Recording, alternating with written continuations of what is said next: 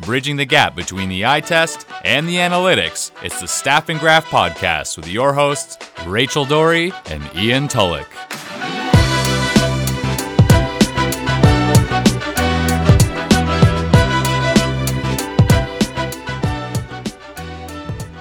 Welcome to the Staff and Graph Podcast. Rachel, how are you feeling today? Oh, I just, you know, I feel terrific and I'm sure I sound terrific. Um, that's why Ian did the open today. yeah, this is Ian Tulloch here from The Athletic. Rachel Doerrie, you're affiliated with a bunch of different things right now. Where, where are you from? What's it say in your Twitter bio? Uh, m- most importantly, York University. Um, I got hired by Elite Prospects, so that's a thing. Um, and then I write for LeafsNation.com uh, as well. But yeah, and of course, formerly of the New Jersey Devils and uh, Damon Severson fan club. So president of the Damon Severson fan club. Yes. I mean, I'd like to become a member, but it's it's all good. Uh, you can you can be president if you really want to.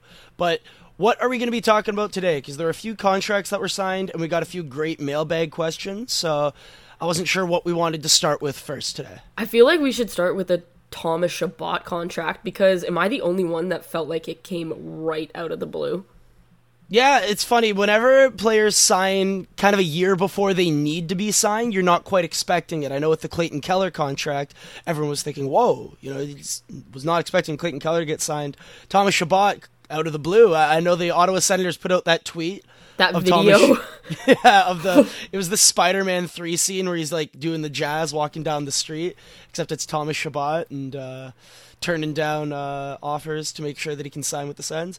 They do everything wrong on social media, so the fact that they did that, like, I I really appreciate it. That was one of my favorite things that a team's done over the last uh, year or so. I know there. It's now we're seeing teams like Carolina with their post game stuff, and we're seeing more kind of social media stuff, teams are trying to make it fun, which is a nice change from the culture of we have no fun type of. Yeah, situation. I was gonna say for like the NBA and the NFL are two leagues that I can't get enough of because of how fun the product is, but. The NHL has always been, in my opinion, the best sport, but the worst league. And I'd like to see them slowly transition to a bit more fun. But that's another topic for another day. Let's talk about Thomas Chabot. Eight years, $8 million initially that sounds like a lot of money, but the thing that you have to remember with these deals when you sign them a year early is that you're kind of forecasting the cap in the future. One interesting thing is that there have been rumors that the cap might not go up next year, and it might not even go up the year after, which is terrifying for teams who have forecasted the cap going up in their projections. So, what do we have to take out of that? Because I found that really interesting when I saw, I think it was Chris Johnston talking about it. Um, I feel like I want to say we both agree that this Thomas Chabot contract is going to be incredibly valuable. Um, like eight million's a lot of money for a number one defenseman. Are we sure that Thomas Chabot is a number one defenseman against top competition at five on five? I that's my I biggest question, I guess. I am okay. I really like him. I think I think he's phenomenal offensively. I think he's excellent on the power play. I think if you're down a goal, you absolutely want him on the ice. But in the same vein as a Morgan Rielly, I'm not sure if he's a true number one defenseman in the way that he drives play. But also, you look at some of the, the peripherals, it's like, well, he's been in Ottawa for the last year or yeah. two, and it's uh, no one's had success there except Mark Stone and, and Brady Tkachuk, I guess. And even that, like, I don't know. I think you made a good point though with the cap being stagnant. I mean, Ottawa obviously is not a cap team, so that doesn't really impact them a whole lot. Um, I think that this kind of sets the bar, though, as far as Chabot, Tkachuk, and the rest of Ottawa is concerned. That basically Chabot will be the highest paid defenseman. Brady Tkachuk likely will be the highest paid forward, and that'll kind of be the end, especially if the cap stays stagnant, because it helps with that kind of stuff, right? A lot of times it's oh cap percentage so my client deserves more well if the cap's not going up your client ain't getting more like I don't know. Just... Is, is, Brady Tkachuk gonna get more than uh, Bobby Ryan's seven point two five million? Uh, Dear God. the question questions you have to ask yourself. Oh man. well, let's see what his brother Matthew does, because I'm sure we'll get into that. He's still unsigned and skating in Toronto there are a few fascinating RFAs. You know, we all talk about Mitch Marner, Mikko Rantanen, but the the Matthew Tkachuk scenario where Calgary's actually they, they don't have enough cap space to sign him right now. You have Patrik Laine, who is throwing shade at his coaches, Yeah. teammates, organization. Brayden Point, who apparently got offered like five point seven million dollars. And he's probably going to take it too, knowing the friggin' Tampa Bay Lightning. Uh, it's frustrating. Man, but- if Brayden Point takes five point seven million dollars, he shouldn't be obligated to play more than like fifty games. I mean, it's it's the David Pastrnak thing, you know. It's just like the player realizes that everyone else in the team is, is getting screwed over, so he takes a bit less. And I mean, if you can build a culture like that as a team, like that that's what the Steve Yzermans of the world do incredibly well, and that's what Boston's done really well over the last few years. And then you have teams like the Leafs who kind of overpay for their star talent, so they really need to find market inefficiencies on the bottom half of their roster. So when it when it in that regard, do you think that this Thomas Chabot contract is an overpay relative to the market for RFA defensemen coming off of their first deal? Well, I think it's a long term contract, so it's a little different than uh, what we saw with Werenski and McAvoy. I mean, I would be pretty surprised if Charlie McAvoy came out of the bridge deal that he signed and not have probably like a eight or nine attached to his name by the end of that. Um, I think Thomas Chabot's a better defenseman than Ivan Provorov, so naturally he got more money. Um, but the interesting thing about the Chabot contract, which is way different than some of the other RFAs, is there's no signing bonus money. There is zero signing bonus money. That is such an Ottawa Senators contract. Right, but think about it. Think about what that does for the rest of the organization. Well, Thomas Chabot didn't get signing bonuses, so neither are you. It's a thing. good precedent to set if Right. you're an organization like the Ottawa Senators. Then again, if they'd just given him a bit of signing bonus in the first year, they pretty, probably could have got the AAV to come down a bit because current dollars are worth more than future dollars because you know it's money in pocket that you can put in the bank and get interest on. So I don't know. It's, it is that short-sighted or is this just the nature of having no money when you're a professional sports team run by Eugene Melnyk? I don't know. I feel like it's a combination of both, but I think on it, I really do think Thomas Chabot outplays the value of this contract. Um, I was kind Not of in year one or year two, but I guess in an eight-year contract with a 22-year-old, that's never really what you're looking at. I was kind of surprised though that he went the eight years. I mean, it shows a commitment to Ottawa and good on him, right? Because it sends a clear message. But I feel like Chabot's kind of one of those defensemen where if he would have signed that five or six year deal, he could have cashed in later on as well. Yeah, you never know. Like, would he have had a Norris under his belt? Would he had had like an 80 or 90 point season under his belt if everything went right one year and the shooting percentages went up and whatnot? Because he just seems like one of those players who produces tons of points, which tends to be overvalued. But it's funny because I feel like at 8 million, even though I don't think he's worth that today, you're forecasting this over the long term of the contract. I'm just wondering the last time a defenseman got paid this kind of money coming off of an ELC. I just I don't remember it. I'm thinking maybe Aaron Ekblad, and that one looks a bit better now, but that one looks pretty bad for the first couple of years of the deal. So I feel like this is where the market kind of has changed a little bit though, because uh, you haven't seen that, and I, with the situation that Boston's in, um, I kind of expected McAvoy to get a bridge deal. Um, because he had an up and down year, that was a bit of a different situation. I think if Werenski had another solid year and improved defensively, he probably gets that long term extension. Whereas with Thomas Chabot, Ottawa's kind of in this unique situation where A, they need players to commit to them. They can't have somebody leaving in five or six years. Um, it because it just then you don't buck the cycle kind of thing. all right, how about this? Who would you rather have over the next eight years? Um, Thomas Chabot at eight million dollars or Josh Morrissey at six point two five? Oh, probably Josh Morrissey. and I agree, and that's kind of my point. And uh, we look at that we talk about the market resetting, but McAvoy's contract kind of falls in line with what we've seen in previous bridge deals. But he's still going to be an RFA when that's done. So then what is that RFA defenseman going to get? He's going to get eight or nine. I mean, we said the same thing for Kucherov when he was coming off of his, you know, four point eight million dollar What a larceny. joke that contract was. And then he and then he signed a nine point five million dollar contract where it's like, dude, you're a top five player in the NHL. You should be getting more than nine point five million. But I don't know. There's some teams who seem to be able to pay less for players, and then we joke that in places like Buffalo, there's the Buffalo tax. In Toronto, for whatever reason, they just seem to be paying more for their RFA players than other teams seem to be, at least on the superstar end of the spectrum. I don't know. I, I just feel like Thomas Chabot, even though I really like him, eight million seems like a lot coming out of an ELC. But I guess if you're getting the eight years locked down, maybe that's what you need to pay to keep a guy in Ottawa because Yep. how many guys have stayed in Ottawa over the last few years? Then again, a few guys have really wanted to. It's just really on Ottawa for not paying, you know, Mark Stone. It's on Ottawa for not paying Erik Karlsson. So Okay, so here's the thing with the Chabot contract. Now that you're Ottawa, you've got your star defenseman locked up to eight years, right? And they've set the ceiling, and it likely will be that no one will be that no one gets paid more than Thomas Chabot. So, does that work with other- teams? Um, like you see that in Colorado right now. I feel like Nathan MacKinnon's contract is not a great example, but I was about to say, I feel like everyone recognizes that MacKinnon was an idiot for signing that contract, and he's vastly outperformed it to the point where it looks like a misprint. Right, but is it possible to set that ceiling where you say, okay, you will not make more than this player kind of situation? Or in the Ottawa case, you don't get signing bonuses. If our best player isn't getting signing bonuses, then neither are you. Does that is that an effective way to set a precedent, or do you think that's not going to work? Can we look at other examples that aren't the Toronto Maple Leafs? Because I feel like there's a lot of Maple Leafs bias in this podcast because we're both from the GTA. So, are there other teams we can look at where that's clearly been the example or that's clearly been the precedent that's been set? Uh, in Nashville, they have a precedent: nobody gets a no trade clause or a no move clause, something like that.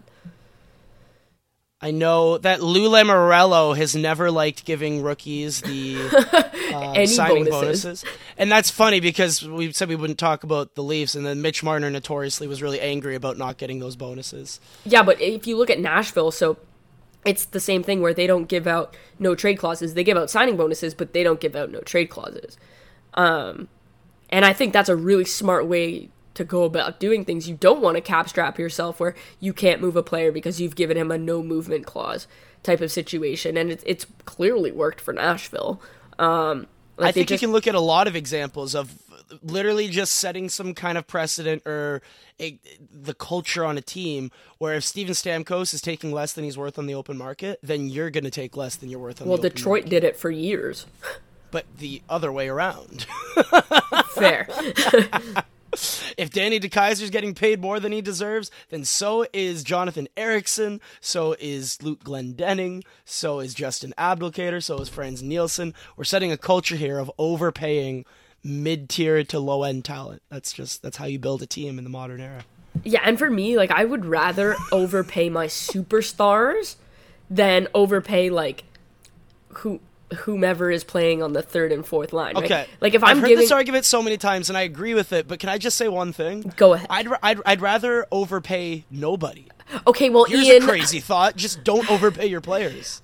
Okay, well you know that's not gonna happen. I so mean, if you have to smart, pick you one can do that. I'd rather not pick any of. I'd rather not overpay my star RFAs. I'd rather not overpay veterans, not overpay my goaltending. I'd rather save money at every position and make the most of my cap space. Yeah, I feel like that's just not a thing that exists. Tampa so- Bay, really? Carolina, Boston. You look at the teams that are, in You my don't opinion, think the nine best. and a half for Vasilevskiy is a bit of an overpay? I do, but Yeah. yeah. Wait, how much is it for Vasilevskiy? I think it's nine and a half. Holy shit. Okay. Um, man, John Gibson's gonna get paid. When's his contract? Or is he already locked up? Uh he locked up. He signed an extension, I think, during the season. Tisk tisk. Ew, six point four million dollars. He's probably the best goalie in the league It- yeah, it was not a great extension for but- eight years. Yeah, it was not not good. He signed it before the season started. Ooh. Okay, so here's here's one for you. Would you let's say let's move to Vancouver.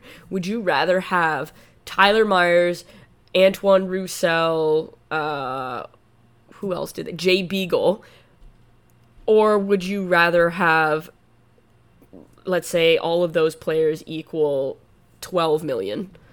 That works both ways. The Toronto Maple Leafs, you can talk about paying for star talent, but how about uh, paying a first round pick to get rid of six million dollars of Marleau? Who, Yeah, guess what? By the way, might not even be in the league anymore. You might have just been able to put him on LTIR. How about the, the you know Nikita Zaitsev contract? How about Cody Goddamn Cece, um, who sorry moratorium. We're not going to talk about him, but that's my point. Is that every team has some of these bad contracts. You can say, oh, well, that, that's not the case on this team. Well, guess what? A lot of teams have a bad contract here, a bad contract there. But overall, I feel like if you can consistently underpay your RFAs by about a million, not overpay your UFA talent, and the best way to do that is just not sign Not- not sign them, yeah. unless, unless it's a superstar like Tavares, Panarin, etc. But yeah, don't, don't pay for those mid tier guys because we've seen those come back to bite you in the ass with the Andrew Ladds, the Kyle Posos, Milan Lucic's. But I think the smartest teams are just not overpaying anyone and are trying to underpay everyone. Look at Carolina's cap sheet. Can you find one overpaid player? Ooh. Yeah, they have Tulsky though. Well, we can't just say, oh, but they have Tulsky. I don't, I don't know if that's. no, I'm saying fair? they have tools available to them. Every that- team does. Mm, does every team use them in the same way that Carolina uses Tulsky? I would put at my entire life savings on the answer being no. Okay. To be fair, Tulsky is a smart mind who sees value where others don't. But I feel like teams have that who might not necessarily do it with numbers and stats, but they might have a really good scouting staff in Nashville. They might have a really good development staff in Anaheim, for example. I'm, I'm just thinking of examples of teams who have consistently churned out talent and been able to have market inefficiencies without doing it the same way that, say, an Eric Tulsky does. But there's still ways to accomplish it. Yeah, that's fair. I mean, I still think that there's a ton of teams who don't recognize the market inefficiency that apparently still exists with hiring people like Eric Tulsky and Alex Mandrycky and Andrew Thomas. Um, but as far as contracts go, I think that especially with Chabot, like it, it sets the precedent in Ottawa that I think was desperately needed. You know what I'm saying? Okay. So we talk again, we talk about how is the market changing? Has the RFA market shifted this offseason? I feel like the Brock Boeser contract is a great example of the fact that mm, I don't really think it has changed that much. That looks like a deal we would have seen a couple years ago. Player by the way, signing a bridge deal for Brock Boeser is one of the dumbest things you could have done for Vancouver. Signing guys like Tyler Myers to big money, signing these fourth liners to, to money and term, and then not having enough money to lock up your actual star goal scorer so that you're going to have to pay through the nose for him in three years.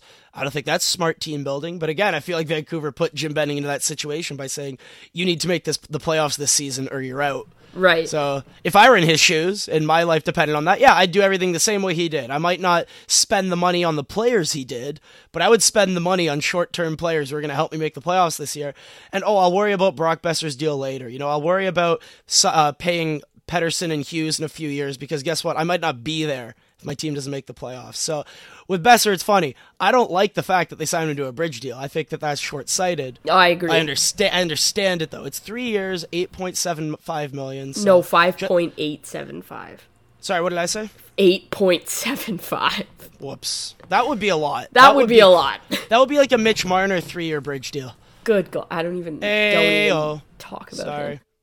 But with Brock Boeser, it's funny. I feel like he's worth that. It reminds me a bit of the Nylander contract, except it's less term, but naturally with less term, you're paid less money. I don't know. I like Brock Boeser as a goal scorer. I think he's overvalued as a play driver. But in like a poor man's Patrik Laine kind of way, I'd want him on my team. I'd want him on my top unit power play. I'd want him in my top six. I just need to give him more ozone starts and shelter him against top competition. But I don't know. I think this is a fair contract. Is is there any hot take you can make on this one? No, I I think it's a fair contract too. I think the more concerning thing is going to be two seasons from now when they're paying Roussel, Beagle, and Loui Eriksson twelve million dollars, but they have to sign both of Elias Pettersson and Quinn Hughes. That's going to be. And then the year after that, they'll have to sign Boeser. Right, that's- and they'll the still problem they're have- JT Miller, Micheal Ferland. Like it's just it's not good. Yeah, I like Micheal Ferland in the role he provides. I like JT Miller. But not I at just- five two five. I don't like JT Miller. Yeah, you might in a couple years. We talk about this cap going up. If he's a top six talent for five point two five, that might be the going rate. You know, in fact, it might be a discount. Okay, but if the cap doesn't go up in two years and you have to sign Pettersson and Hughes, that's a big problem. If the cap doesn't go up, that's a big problem for I think every team. yeah, there might have to do like a rollback or something like that. They always do that 5% escalator, and then the players get mad about escrow because I'm convinced players don't understand math. But uh, Really, a bunch real- of players who don't have university educations don't understand math. You're shocked by that? The real concern is how the NHL is calculating hockey ge- uh, generated revenue and the fact that they might be inflating it to the point where it's not a 50-50 split. I think that's the bigger concern there in the Um, the big concern for me is the players don't see a dime of the expansion fee. They didn't see a dime from Vegas, and they're not seeing a dime from Seattle. How that's not hockey related revenue, I couldn't even tell you. But that's what the players should be negotiating for. Like, we need to redefine what hockey related revenue is, and this is probably a different conversation. But you're talking about over a billion dollars in revenue that's just getting slotted right into the owners' pockets, and the players see nothing of it. But we want to sit here and complain about paying our players what we actually signed them to. No, we need escrow. Like, honestly, get lost. on that note, I have a question for you. Okay. It's not on that note. I'm just going back to Brock Boeser. Yeah, I get frustrated when people want to talk about how ownership complains. It's like, you're a billionaire, be quiet. So, just to quickly finish up on Brock Boeser, what is your opinion on the players who are like him, the players who provide a ton of value offensively with their goal scoring talent, but are poor players defensively, don't drive play at five on five. It's kind of the empty calorie points, but at the same time, if you have the shooting talent to beat a goalie from distance, we've seen in the NBA that that results in your team having tons of spacing offensively because teams have to come out and guard you really high, and in the NHL, really high in the offensive zone. That's going to open up space down low for your other players to get open, and it's one of those things where it's really diff- difficult to measure. But I like Brock Boeser and his ability to do that. I just don't like the other elements of his game. What's a Phil Kessel, a, a, a Thomas Vanek, a, a Brock Boeser, that type of player? How much value do they have in the modern game? Because I feel like we used to overrate them a bit, but are we starting to underrate them a bit now that we know more about the advanced stats? I think you mentioned two names there Phil, Phil Kessel and Brock Boeser. Um, Boeser's still young. Um, like I think he's yeah he's 22. So it, to say that he is going to be terrible defensively for the next 10 years might be a little bit of a stretch. But I, don't think he's winning any Selkes anytime. oh soon. no, he's not winning any Selkes. Um, but I think you make a valid point in the fact that we overrated them and now it's gone so far back the other way that they're almost underrated. Like you're telling me that you wouldn't want Brock Boeser on your team? Are you like are you out of your mind?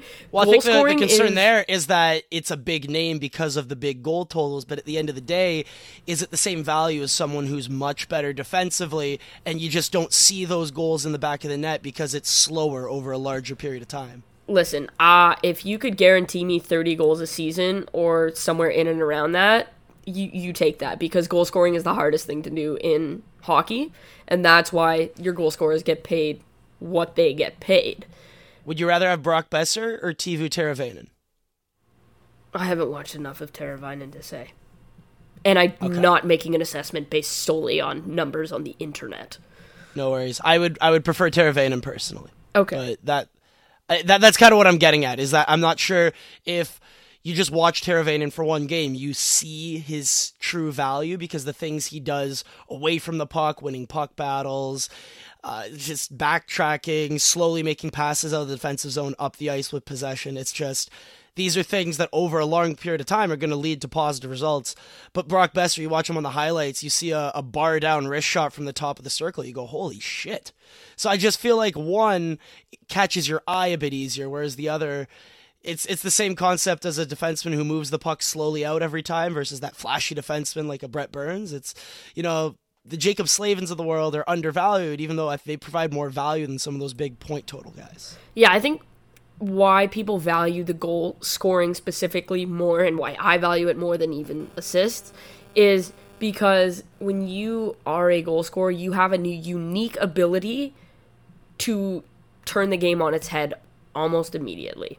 Right? Think about Ovechkin. The Caps could be down 3 1 with four minutes left in the game. Ovechkin pots a goal. It's like, oh boy, kind of thing, right? And obviously, Ovechkin's an extreme example because he provides value far outside his need for defense, right? I was gonna say, like, if you're protecting a league, you have Mark Stone on the ice. That really helps you sustain that lead and win that game. yeah, but how many Mark Stones are there in the league? Like, the guy should have won the Selke this year.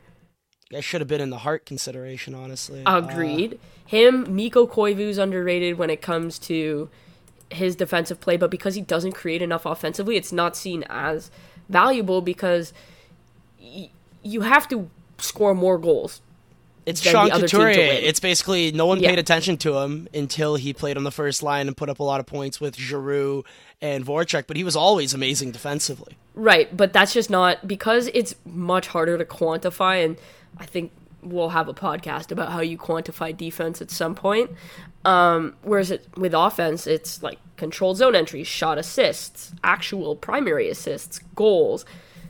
It's it's one of those things, right? Which is why I make the argument that a goal scorer is more valuable than a playmaker because I can make the play to you, but if you can't put the puck in the net, then it does me no good right? You've got to be able to put the puck in the net, and that's why guys like Boeser, even though they have defensive, um, they're lacking in that sort of category, they're still more valuable because they score goals, and that is still the most valuable thing in the NHL right now. Until we can learn to quantify how valuable forwards are defensively. I can't wait until we find better ways of quantifying defense because I feel like if you look at other sports, the MLB struggled with this for a while. You know, the fact that for the longest time it was the on base percentage guys who were undervalued. Teams put way too many resources into their speedy outfielder who couldn't hit. And it's like, hey, guess what? This guy isn't the greatest fielder, but he gets on base all the time. So that became the market inefficiency in the early 2000s. Everyone wanted to get these guys who got on base.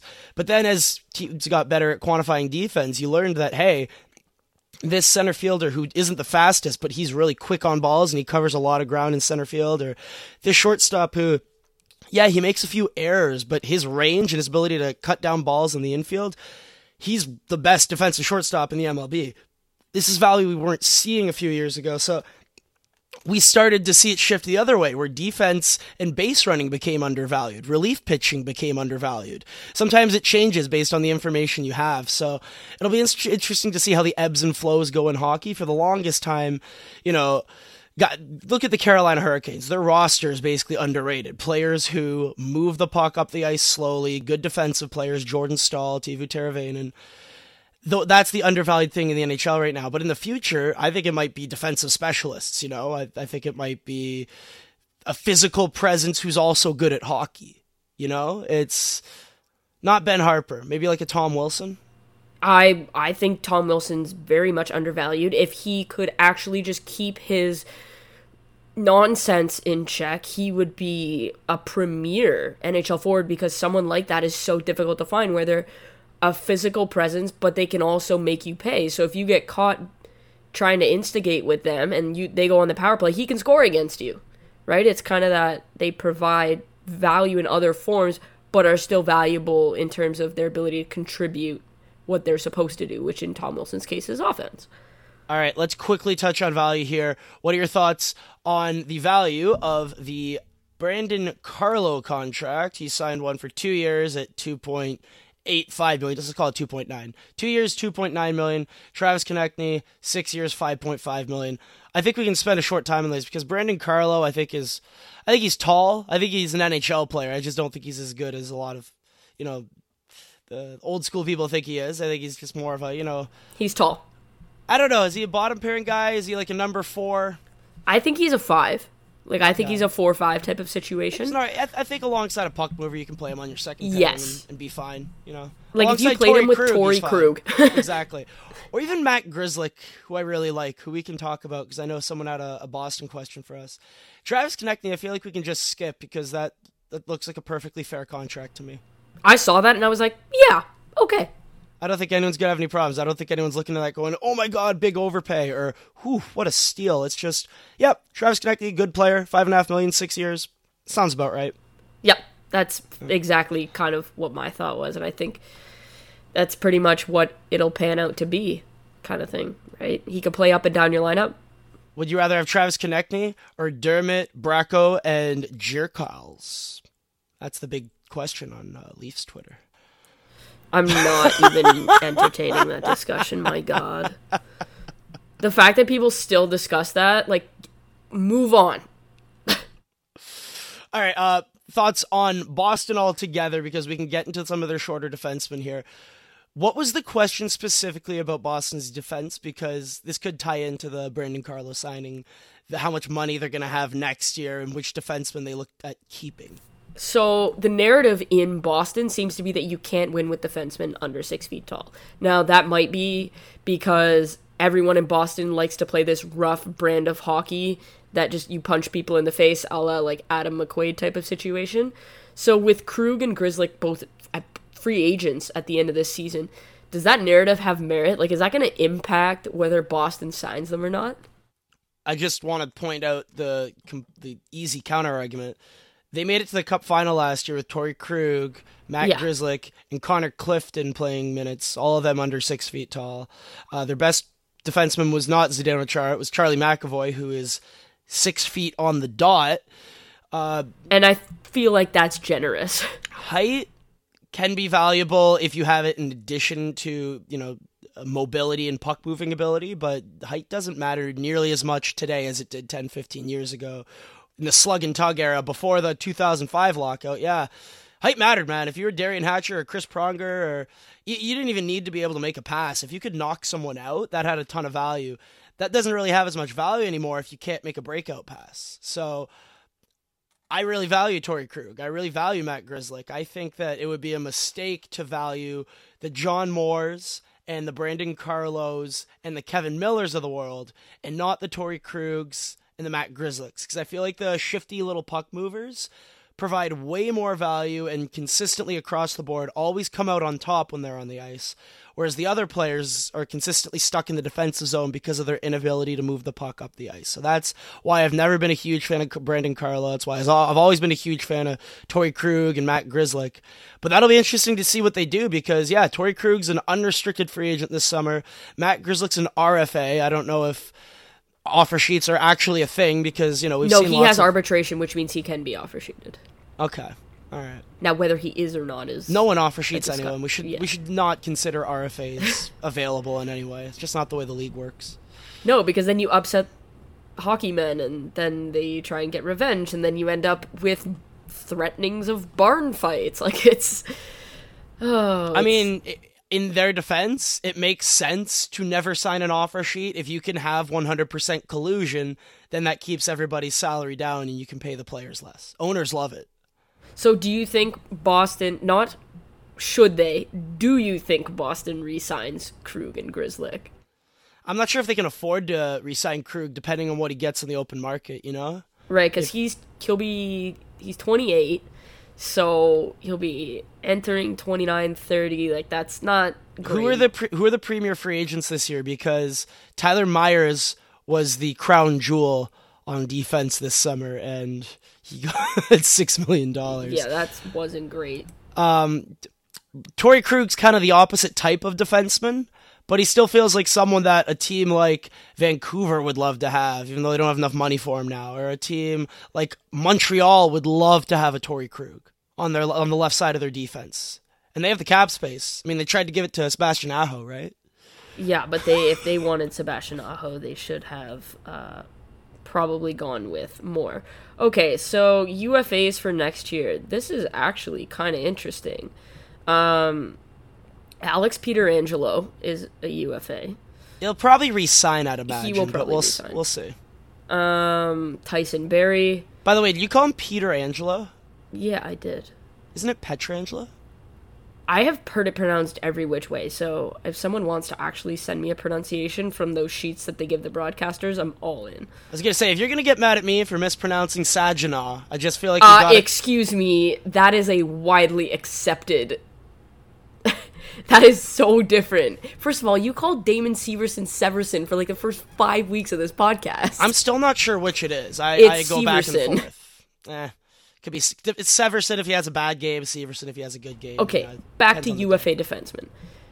Um, I wanted to talk about Saginaw because I actually drove through there last oh week. We'll, we'll, talk about that later.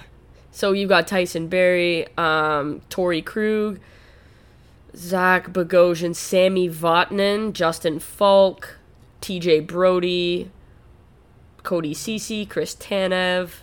Oh baby. I feel like oh Jake Muzzin, Roman Josi. Did he not resign? Travis Hamonic. Ooh. Roman Josi, I feel like signs a huge extension with Nashville. Yeah, I feel like he's They not. a talk about how they, they can't pay their big defenseman because they trade away Subban, and, and then Josi's gonna. How much you want to bet Josi signs like a nine, ten million dollar contract? Oh my god, I don't even. He's well. He's, He's, the captain. thirty years old. He's the ca- he's the captain. I, I bet you they I throw bet big you it's like a five-year contract with This like- team just threw No, $8 it's Nashville. It'll be like eight million dollars or something ridiculous for eight that. years. Like they signed Matt Duchene to what? A, was it a seven year contract? Two, three, Yeah, I think it was seven. six, seven, seven years. Anyways, so I feel like your point stands in that with the defensemen on the market, they're they're gonna be paid, right? I think someone like Torey Krug will be. Matt Grzelcyk's a more interesting one. I, I, I, bet you Boston can afford to keep Matt Grizzlick. Whether or not they value him over a John Moore or someone like that is, is yet Oh, to be God. seen. But I just I think that's a mistake, and a smart team should snatch up Grzelcyk, play him on your second pairing, and watch him succeed because dude's really good at hockey. He reminds me a lot of Travis Dermott. Like fantastic gap control, quick on puck retrievals, is fantastic shifting forecheckers in the defensive zone and makes a quick little breakup pass up the ice. Boom, you're on offense, and then he's really aggressive without the puck. Takes it away from the other team, you get the puck back. Yeah, he, he might lose a one-on-one puck battle. Yeah, he might not be that big physical presence you want, but these type of defensemen are driving results. Quinn Hughes is five foot nine, five ten, and he's one of the best defensive prospects in hockey. Him and Mikhail Makar, basically. Okay, so Boston's situation is a they definitely can afford to re-sign Grizzly because UFAs for this year are Chara, Kevin Miller, Torey Krug, Joakim Nordstrom, Chris Wagner, Charlie Coyle. Like they can afford to re-sign him. They also have to sign Jake DeBrusk. Um, so That's going to be an those are their- interesting negotiation because I don't really know what he's worth. And he does not have arbitration rights. Rask under contract for one more year at seven million dollars. Yeah, after this year. But there, the discussion on whether or not they can afford to keep Grizzly, they definitely can. Krug, bit of a different story. But they can and should be keeping Br- Grizzly, and the narrative of you can't win with defensemen under six feet. I mean, if all of them are under six feet, that's obviously not ideal. But if you want to give me six of Quinn Hughes, like, give me six of Quinn Hughes. I don't know Pittsburgh. How, how tall is Chris Letang? You know, remember that year that the blue line wasn't that great, but they had a couple really good puck movers. Yes, they also Yeah. the year they won the cup, Ron Hainsey was playing top pair because everyone got hurt. Everyone brings that up as if he succeeded. That that pairing got crushed at five on five. Oh, I know. Uh, Chris Letang is exactly six feet tall, Yeah. Okay. Well, and he's plays pretty good. like. but my point is that that style of play is what you actually care about. The puck moving ability, consistently playing on offense instead of defense. But like we said, maybe we're not evaluating defense as importantly as we should be, and, and maybe players like the Chris Letangs and the Erik Karlssons struggle a bit more defensively than the numbers let on. I, I'd be interested to know about that in a few years, but only time will tell, right? All right, so next question, because I think this is also more of a philosophical question. Is it worth it to play your star players on the penalty kill when they could be spending more time being productive at five on five? I have two answers to this question. Okay, I I don't know if we're gonna agree, but I I think you know what I think about this. Okay. I think you should always have your best players on the ice for as long as humanly possible. In in the NBA, we've seen this. You know, play that guy as long as he can go until he collapses, and he's worth more than the, whoever would be replacing him on the bench. I feel the same way about superstars in hockey. I don't think they're able to have the same impact as an NBA player because obviously you can't stay on the ice for the full game. You know, you can't run the entire offense through you every single time because there are bounces. You might have a couple shifts where you don't even touch the puck. That's just not the way the sport works. But I would like to see my star players in a do or die playoff game, you know, in a game six, game seven, back against the wall, playing 24, 25 minutes. In a big playoff game, I'd like to play them 21, 22 minutes. So if the penalty kill is a way to get them a few extra shifts, I really like it. But I'm starting to think, why don't we just give our superstar players tons of time at five on five? Because that's where they're most dominant. I feel like maybe you can make more of an impact on the game at five on five than you can at four on five. But I also love the idea of speed and skill on the power play. So I don't know. So. I don't know if I want my first line guys on it though. Maybe you Okay, have a lot think of about this, though. speedsters. If you're running a power play right? And you're playing against Edmonton, let's just say, right? And they throw Connor McDavid over the boards. As a power play, do you not all of a sudden have to respect the fact that Connor McDavid's on the ice versus like some third line guy? Because if he takes the puck off of you versus the third line guy, he's gone, right? So you kind of have to account for that. I completely agree. Here's the argument that I've heard a few people make, and I really like it. Let's say Connor McDavid, you can guarantee that he's going to play 22 minutes tonight. Okay. Would you rather that be split up between five on five PK and power play, or would you rather most of that be five on five, some of it be PP, and none of it's penalty kill? That way you're getting all the five on five value of Connor McDavid, where he's the most valuable weapon in the league, bar none, versus the penalty kill where he's very good, but maybe not to the same extent. Okay, so I think it's a little different. I think people are referring to the fact that sometimes teams kind of like Winnipeg actually are undisciplined and take like 10 penalty minutes a night. So a your stars are sitting on the bench for all that time. It could be And situational, to be fair. that's what I'm saying. So let's say you're down a goal. It's 3 2, right? And you are Tampa Bay, right? Now, the odds of them being down a goal, pretty slim compared to other people. Depends other if it's the playoffs or regular season. Right. Okay, so 3 2, right? You're down 3 2, and now you have to kill a penalty, but there's three minutes left in the game. If you kill the penalty, now there's only one minute. Do you play Steven Stamkos or Brayden Point or whomever on the PK there? Because Absolutely. Yes. And that's more of a that's you don't like want your stars sitting there for eight or nine minutes because your team decides that they want to be undisciplined and take stupid penalties. You know what I'm saying? So I feel so like ooh, I really like the way you brought it up there. I think that's the best way of putting it. It reminds me again, I watch the NBA a lot. Crunch time, the last 5 minutes in the regular season and the like that's that's when teams actually start trying. So, in the last 5 minutes of a close game in the regular season, do you want your star player on the penalty kill? Do you want a Mitch Marner on the penalty kill? Absolutely. 100% I do. But I'm not sure if I want him eating up as many minutes on the penalty kill because I think he might be a more valuable player at 5 and 5. Then again, Marner might be a weird one where he's so good on the penalty kill. He, might be better on the penalty kill than he is at 5 on 5 because I think he might be a bit overrated at 5 on 5. Uh, agreed. But I just I think having it, it I agree that it depends on situational. So if your team only takes an average of two penalties a game, then you probably don't need Matt Barzell on the penalty kill because you have other guys you can put there. But if you're in a situation where you are up to 10 or 12 minutes in penalties and you have these guys sitting on the bench I'm for not only the Colorado, Columbus, Washington were high in, in power plays and penalty kills per game. Right, like why why wouldn't you play Nathan MacKinnon on the penalty kill? I'd do it situationally in the regular season just because I'm thinking on a Tuesday night in February, why is Steven Stamkos in the shooting lane where Shea Weber's winding up for a slap shot? That's That- fair. Now what you know about the what I mean? playoffs? And that's again in the playoffs, do or die situation. I want my best players on the ice. Last three minutes, five minutes of a game where you need to kill off a penalty, and if it does, it really helps our chances of winning the game. Guess what? I'm putting my best players on the ice, and I've always valued that about Jon Cooper. Uh, Yep. I like that. You know what's funny is people criticize Mike Babcock. This is something he's done with Zetterberg, Datsyuk. He's doing it with Marner, and I bet you we start to see Auston Matthews on the least penalty kill this Well, year even to help JT. him get better on the defensive side. Yeah, Morgan Rielly did it the first uh, year or two under Babcock because Babcock knew he was pretty bad defensively. He's going to play used- on the PK this year. Yeah, but it's probably it's gonna probably gonna be second unit, I would imagine. That's fine. yeah, and that's Well, what he did have- last year. Uh, My my point is that Morgan Rielly is not a PK specialist, Uh, but no. You can use it as a way to improve someone's defensive side of the game, and I, I've always liked it in that regard. But then you find guys who are really good at it, and guess what? If you're really good at hockey, it, you'll probably be good on the penalty kill. It's just the way it works usually. Right. So I think the, at least where from Edmonton's standpoint, if I'm down a goal and we're on the penalty kill, like Connor McDavid is uh, going over the boards because even if I'm running a penalty kill, obviously the object is to kill it off and not get scored on.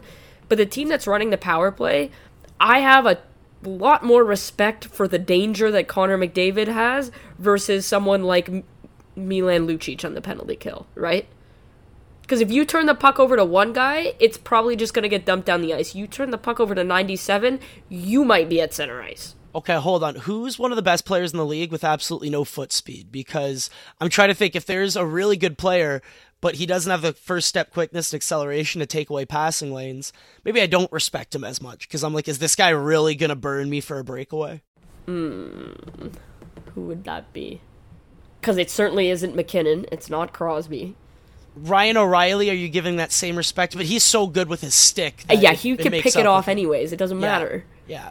That's what I'm saying. The best players, for me, at least situationally, like I said, if you're only taking two penalties a night, they don't need to play on the penalty kill unless it's like the end of the game and you're trying I'm to trying score. to think of some examples. If you're the the defenseman on the blue line, you you have to make a quick saucer pass. You can feel that you have pressure on you. Who are you terrified of turning the puck over to? I don't know. I, I feel like if it's a slower player, like for example Claude Giroux at this point of his career, Right. I'm not I'm not that terrified, and I make the pass and I take my chances. If it's Connor McDavid, I'm not making that pass. I'm not making the pass. Yeah. So I think it depends on the situation, but I can hear what you're saying is that that added level of threat can affect the team offensively, you know, the other team Yes. because they're not going to be as aggressive as they probably should be. Would you be? And I, I think that's the point. It's a really good point because when you're losing, your back's against the wall, you need to score on the power play. You need to be as aggressive as humanly possible. You do not care about giving up a goal. You just need to score a goal. But the threat of that super fast player picking off a pass, guess what? That's that's going to terrify you. And, and, you're And gonna be a you're bit probably not going to make that pass. Yeah. and you're not going to make that extra pass to open up a lane to make the seam pass to break down the defense so it's it it slows down a power play's aggression when they should be at their most aggressive so you know what i you've you've, you've changed my mind when it comes to high leverage situations such as the playoffs late in games but you, you still can't convince me that i want my star player in a shooting lane in the first period or second period of a game against Carolina, you know, Justin Falks winding up for a slap shot on a on a February night. I just no, that's I have my opinions on shot blocking in the first place. So, uh, we're not going to go down that road. Are you gonna say because- like for no one should block shots because just let the goalie see it? Yeah, get out of the way. My goalie, who happens to be one of my best friends, used to yell at me. She goes, "Don't even go down. I, I'm wearing equipment. Just move." I'm like, "Well, okay, fine."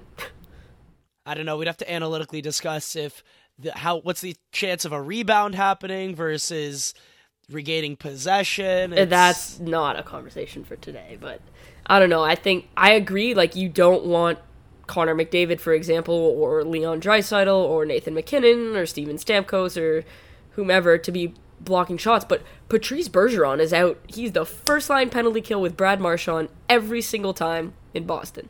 Now he's a Selke winner, but Brad Marchand isn't. I was gonna say, I was get well when you're the best defensive player of the last decade. Yeah, no, that's always nice. But It literally went from Pavel Datsyuk to Patrice Bergeron and like no in between. that's yeah, I think that's fair. Was there ever anyone in between them? Um, Kopitar, I maybe? feel like Mikko Koivu's severely underrated. Right, he plays on their penalty kill, but he's not the offensive star that Datsyuk and Bergeron are.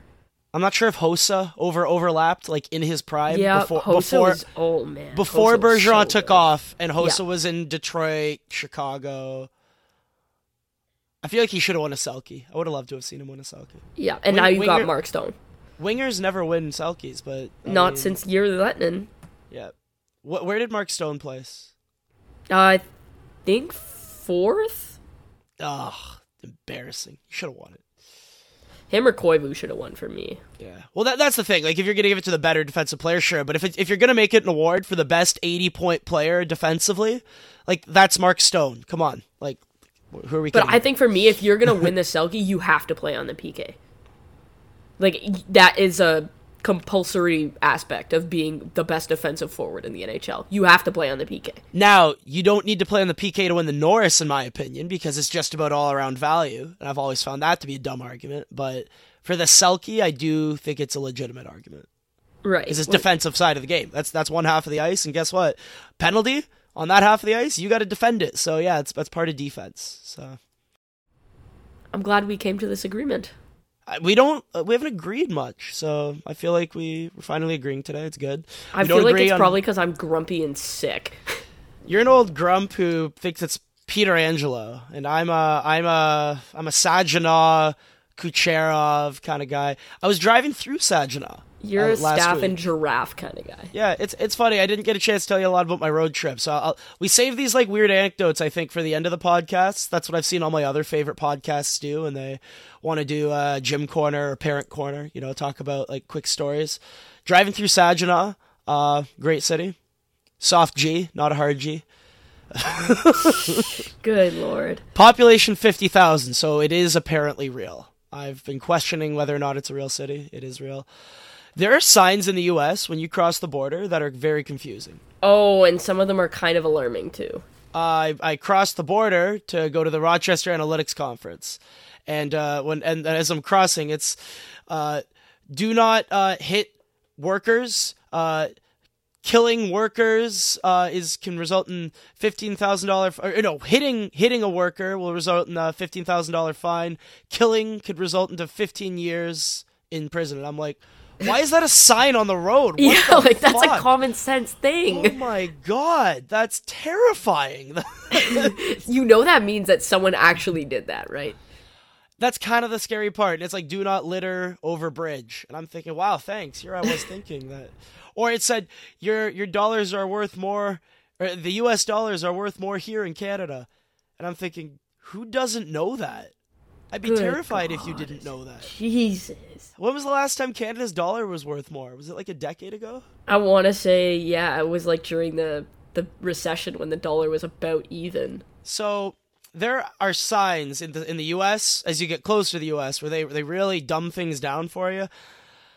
I don't know if it's because, like, I- I'm not saying Americans are dumber than Can- Canadians as a whole, but dude, what the hell? America's I feel like it's a lawsuit thing. If the sign's not there, you're gonna get sued because everyone sues everyone. It's very But a in Ca- litigious society. if guess what? If I kill a worker on the side of the the QEW, I don't need a sign to know that that's bad. Okay.